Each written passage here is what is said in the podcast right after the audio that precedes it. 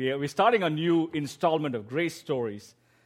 Uh, it's one of my favorite parts of the year for us. Two times we celebrate the lives of the people that are amidst us who are bold, courageous to come up and share uh, a snapshot of their lives and how the Lord Jesus Christ, with His grace, has redeemed them.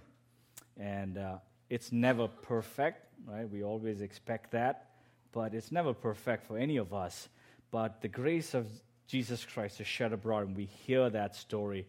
And today, Peter Chin will be sharing his grace story with us as we listen in. Um, so, as you listen, you know, the, the, these are stories that that have they, they ring a bell with us, right? They, we, we hear ourselves sometimes as people share their stories, our own struggles, our own challenges that we face every day. Uh, we kind of hear. Jesus told his disciples, You will wait, you will receive power from, on, from heaven, from the Father, and then you will be my witnesses in Jerusalem, Judea, Samaria, to the uttermost parts of the earth. And this is an opportunity to witness for the grace and the Spirit's working in our community's life. So, Peter, come on up, and I'll bring the mic back. So. Thank you.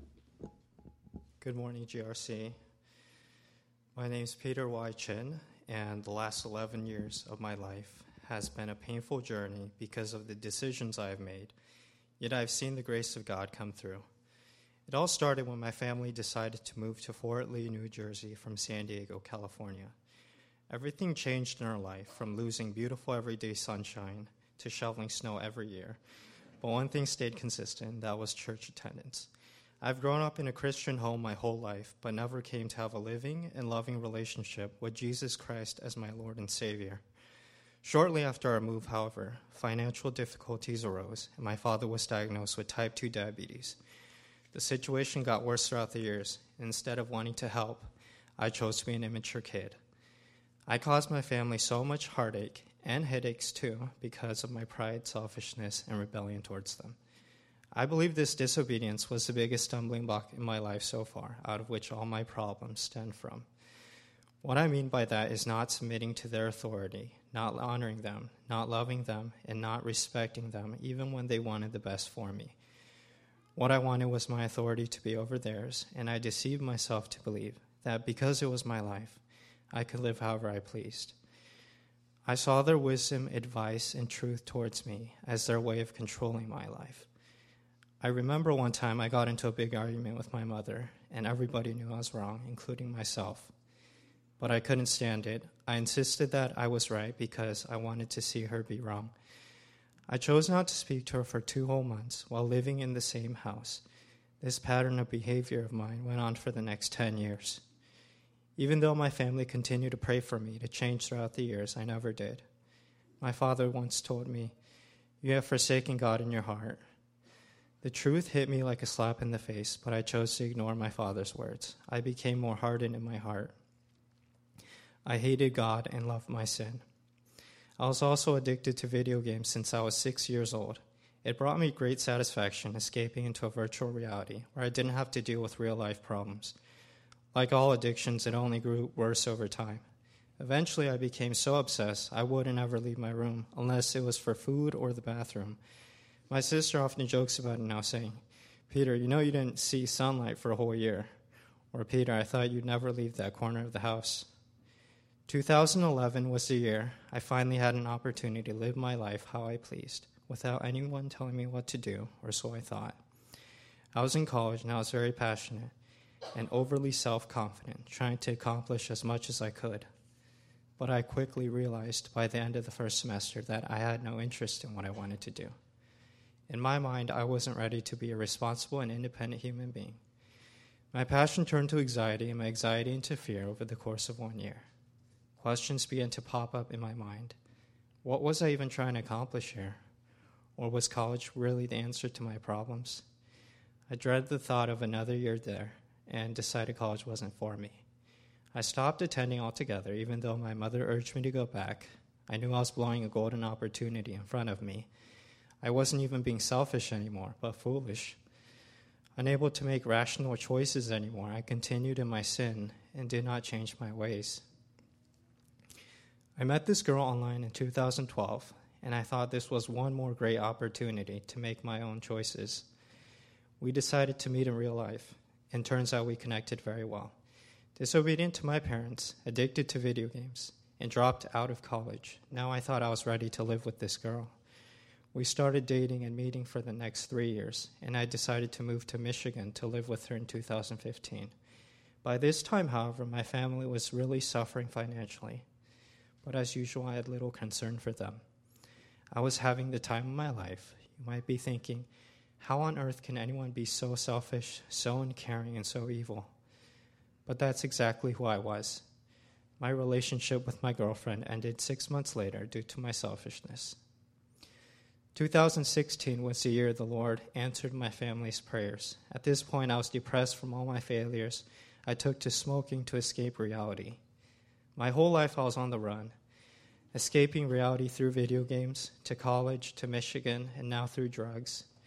I knew I was going to hell and well deserving of it. I was at my friend's house and alone in his room. I fell to my knees and cried out to God. I begged God to have mercy on me. I had prayed before as a kid, but never like this. It was five years since I had any contact with the church or even prayed.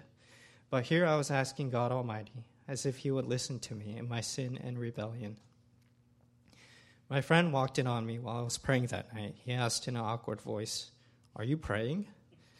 I was too embarrassed to say anything because I was confused myself as to what I was doing. I don't believe it was just that prayer that saved me that night. I believe God led me to Christ patiently, even allowing all those decisions of mine to find happiness and contentment. As a dear brother said to me, we don't choose Jesus, but we react to God calling us to Christ. My family began to see changes in my character immediately that year. They told me, It's God, He has done this. I began to read the Bible for the first time in my life. I've gained a determination to work for my Father in His business. I've sought to mend the broken relationships between all my family members. But I would be lying if I said it has been perfect. I've still fought with my family members in my anger and pride this past year, and many times I've wondered if God had really changed me. There is one difference, however, and it is that God brings me to repentance, shows me my wretchedness. I run to my Savior every time knowing that I desperately need His forgiveness and grace. If God had not been with me every step of the way, I would surely have wandered back to my sinful ways. But this only testifies to the wondrous grace and love of God toward me and anyone in Jesus Christ. I asked my father one year ago, Dad, I want to know who this Jesus is. And so my spiritual journey began when he pointed me to Jesus, starting in the book of Matthew. Jesus has done more wonders in my life in one year than I've tried to do for myself in the past 11 years or had I been given an eternity of years. Jesus says in John chapter 15, verse 5, I am the vine, you are the branches. He who abides in me and I in him, he bears much fruit, for apart from me, you can do nothing. Thank you for listening.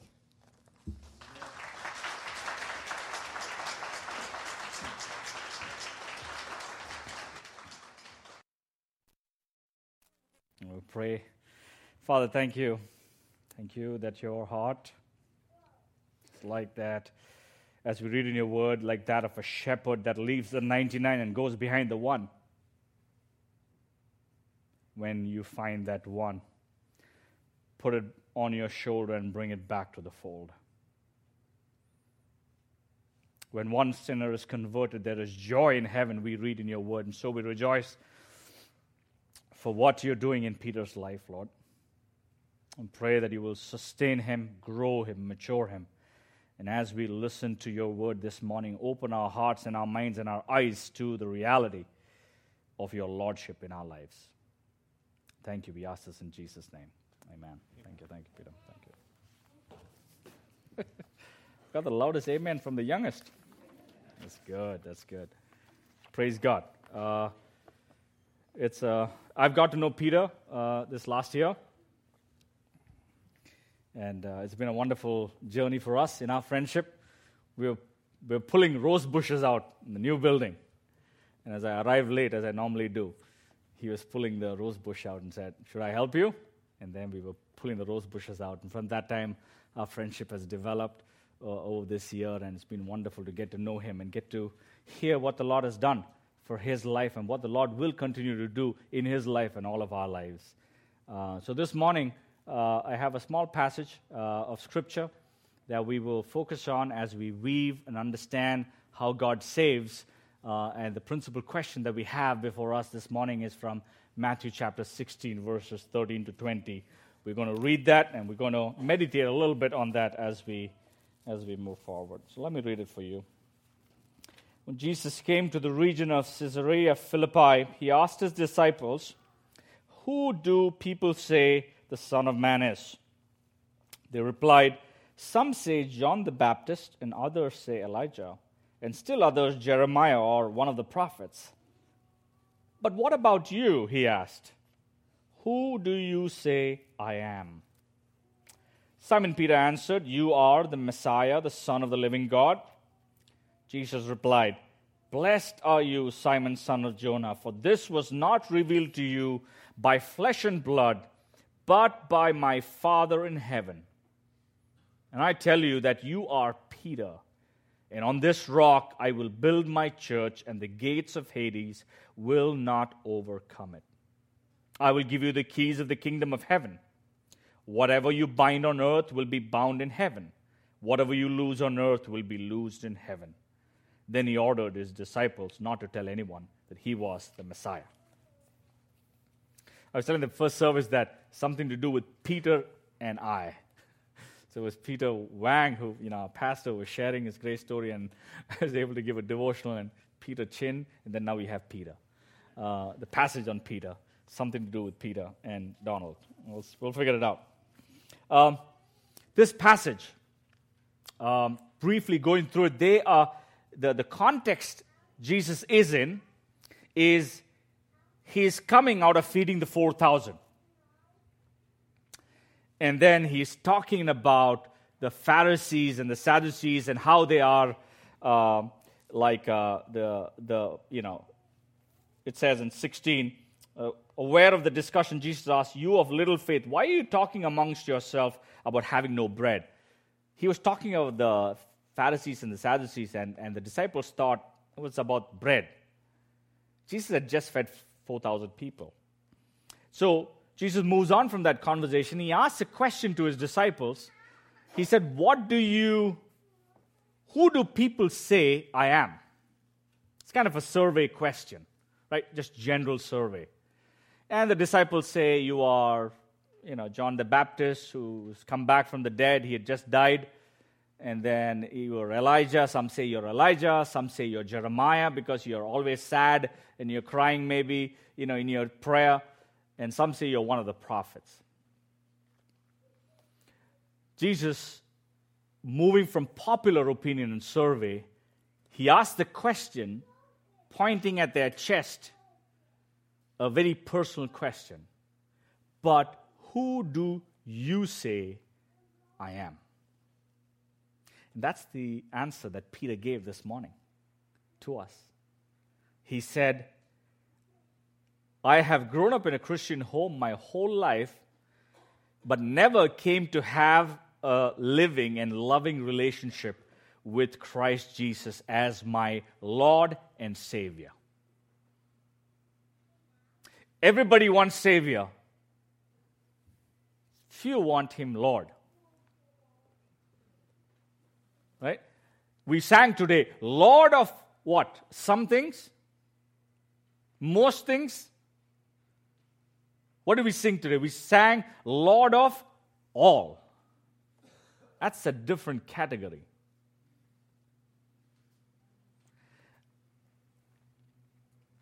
Peter said, I, I hated God and loved my sin. So, how do we answer this question this morning. And let's take a you know, few moments to really focus on that question and how would that how can we answer that question and put that question to the test in terms of reality are we we can answer the question intellectually Jesus is the Son of Man. He came to earth. He died. You know, he, he, he died and he rose again, and now he's in heaven at the right hand of the Father. That's what we say every week, right? Christian, what do you believe? We can say it intellectually, but James says, what does James say? James says, You believe in God to be one? Let me tell you, even the demons do. Not only do they know and believe, but they also shudder. That's intellectual. Some of us sometimes have spiritual jargons that we've grown up with over the years. We've been in Christian setup, we know what it is, we know David and Goliath's story or Samson's story. We've grown up with spiritual jargon. That's not good enough.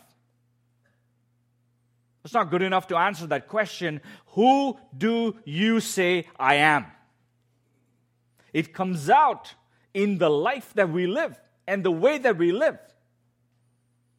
The way that we live our lives on the outside and the way that we live our lives on the inside. That truly is the answer. And by the way, let me tell you, there's going to be always that misalignment.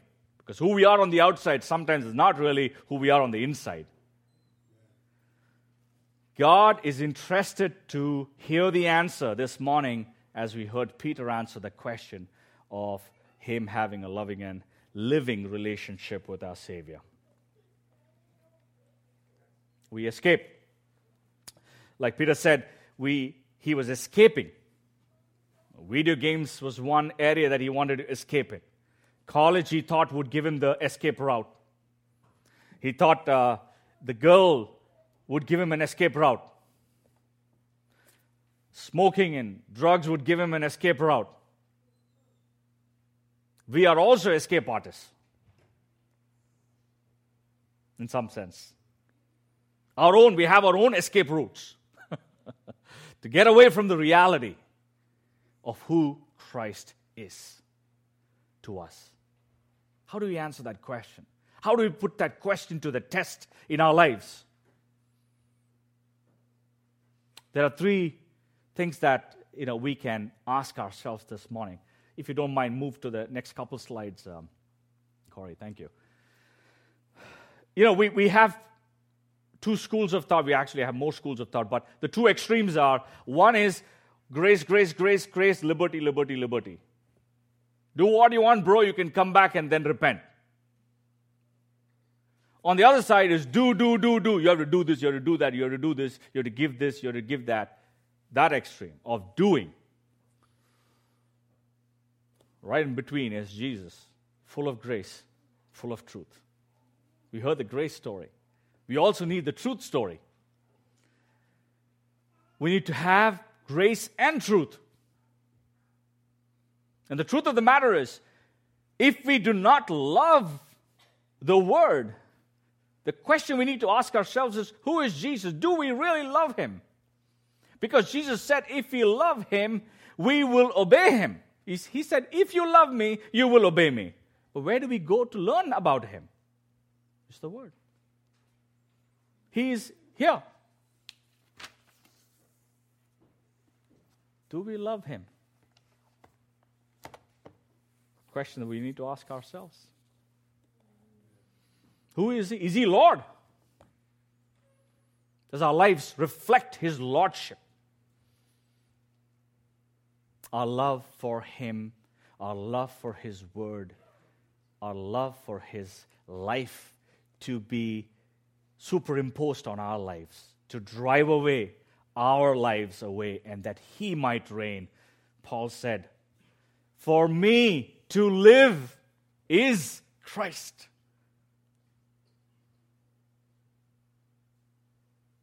Second one is choice. The first one as, you, as we read the scripture, says, Blessed are you, Simon, son of Jonah. Blessed. You're happy. You're joyful. It did not come from just your intellectual analysis or your words, it came directly from the Father. It was a revelation from God. And Jesus said, Based on your witness, I am going to build my church.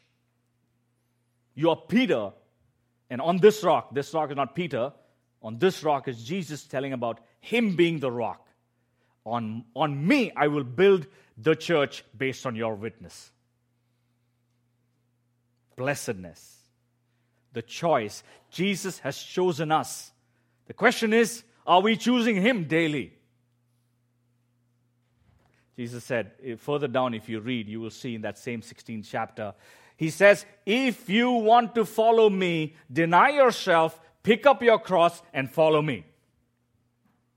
That is a daily process. That's the process of sanctification. We make a choice for Christ. I, we know we cannot make it on our, with our own strength. We make it with God's strength. We make it because the Spirit is in us. And we choose to deny ourselves so that we can pick up our cross and follow Him. The third point is really desire. You see Peter say, I now des- I love the word of God. We see, you know, we, we participate in you know so many uh, uh, meetings together. We see his desire. It's not perfect. We, ne- we will never be perfect in this world till we are united with Christ. But our desires should be pointing towards Christ. Our desires should be more for Him. Jesus said, Unless you eat my body, it's like cannibalism. People thought, unless you eat my body and drink my blood, you will have no life. And then we wonder, why am I not a witness? Why are people not asking me about my faith?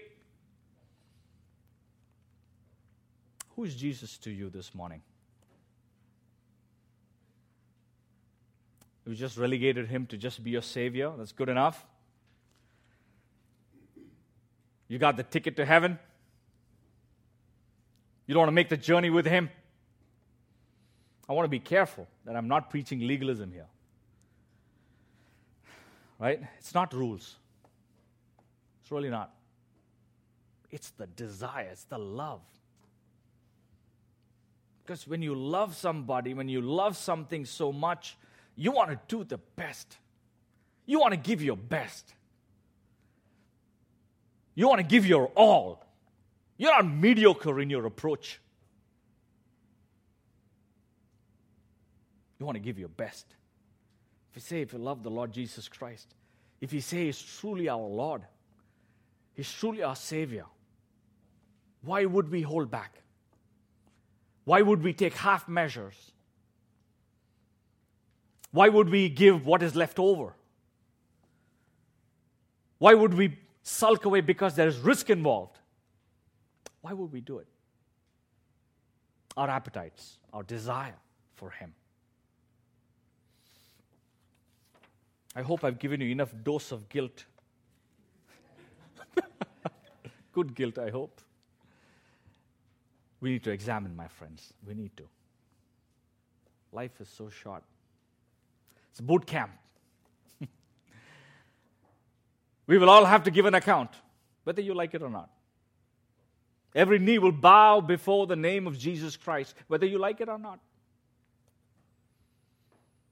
My desire, my urge is that you are on the inside. And you are saying, I'm running, like Paul says, I'm running a race as if to win. I'm not like, you know.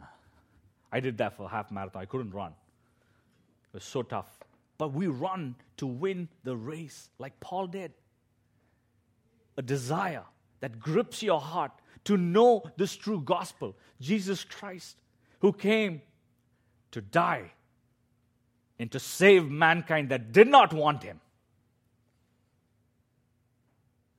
This morning, let me encourage you through Peter, Peter, uh, sorry, Peter's great story and hopefully the truth that is in the Word.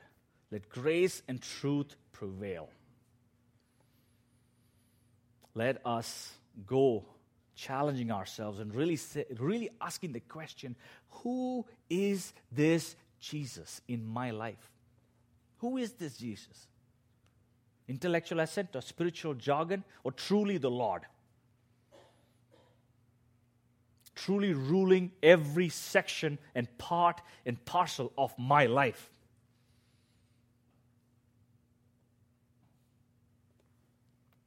not a checklist approach. Let us deny ourselves. Let us pick up our cross. Let us follow him. There's no greater joy for the Lord to see his people follow him. We're going to go all go through challenges. We're going to go through downs more than ups probably. But following him is the best decision that we can make. Let us pray. Father, thank you so much for your son. We desire, Lord, deep in our heart to follow you, to love you, to love your word, to love your people, to contribute more than consume, to give more than receive. We want your Spirit's encouragement this morning and your challenge this morning to us to know who you truly are in our lives, and may our lives reflect your Lordship and your saving grace. For we ask this in Jesus' name. Amen.